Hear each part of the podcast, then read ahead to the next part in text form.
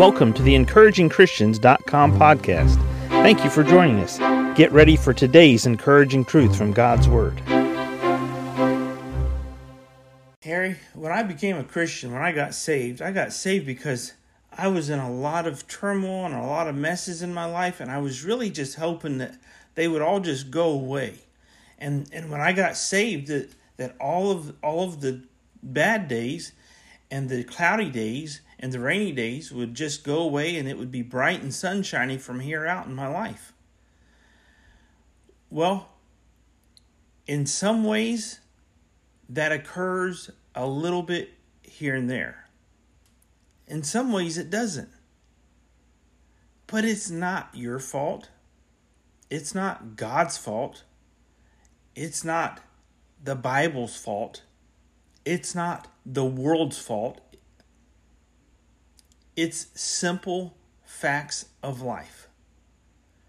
When you and I get saved as Christians, when we become born again children of God, Satan goes after us in a very direct way.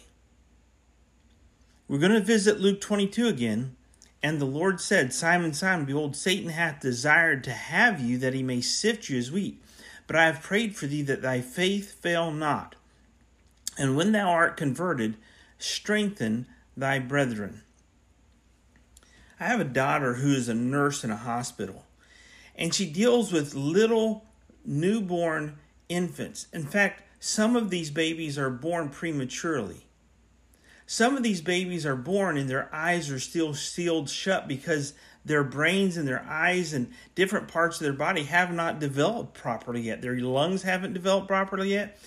She's a nurse that works in a part of a hospital called a NICU unit, Newborn Intensive Care Unit.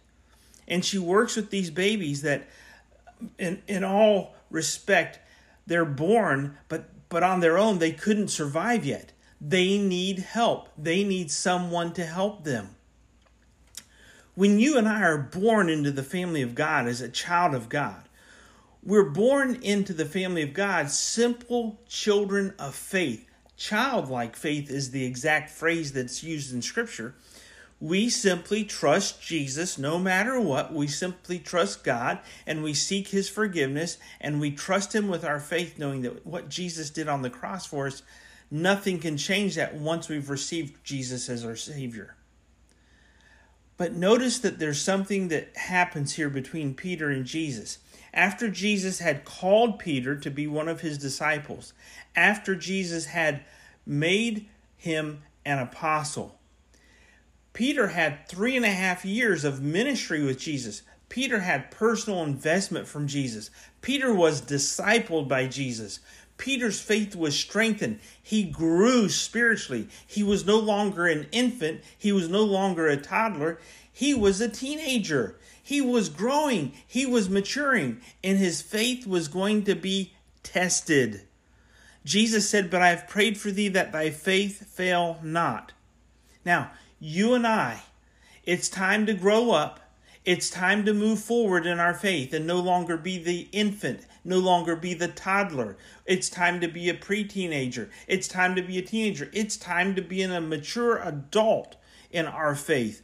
And as this takes place, all of this process, we are going to be tested spiritually. We are going to be challenged.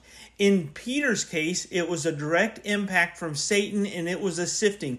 Just like when Jesus was tested of Satan in the wilderness, Jesus said to Peter, Satan hath desired to sift you. There was the personal affront on Job. There was the personal affront on Adam and Eve in the garden. There was the personal affront on Jesus. And there was a personal affront from Satan on Peter because of the impact Peter was going to have for the kingdom of God. It doesn't matter if it's a personal attack from Satan himself or any of his imps that follow him.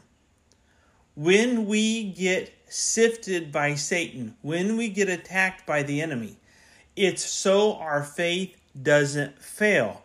We don't focus on the test or the challenge, we focus on the result. Years ago, when I was running, I learned something about hills. Hills are your friend. I grew up in Florida where it's flat pretty much no elevation, very little elevation change in Central Florida.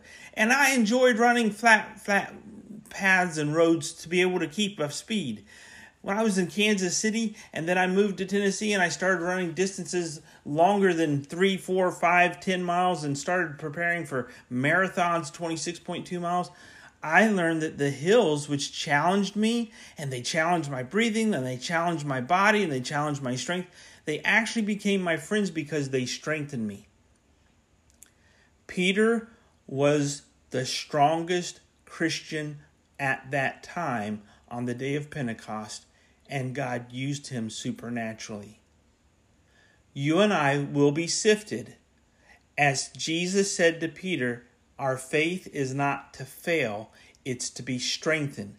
We grow up in our faith as we grow through the sifting process and we grow through the challenges and the tests. Are you growing today? Mom deserves the best, and there's no better place to shop for Mother's Day than Whole Foods Market. They're your destination for unbeatable savings, from premium gifts to show-stopping flowers and irresistible desserts. Start by saving 33% with Prime on all body care and candles. Then get a 15-stem bunch of tulips for just $9.99 each with Prime. Round out Mom's menu with festive rosé, irresistible berry chantilly cake, and more special treats. Come celebrate Mother's Day at Whole Foods Market. Thank you for joining us today for the encouragingchristians.com podcast. Please explore our website for more encouraging truths from God's Word.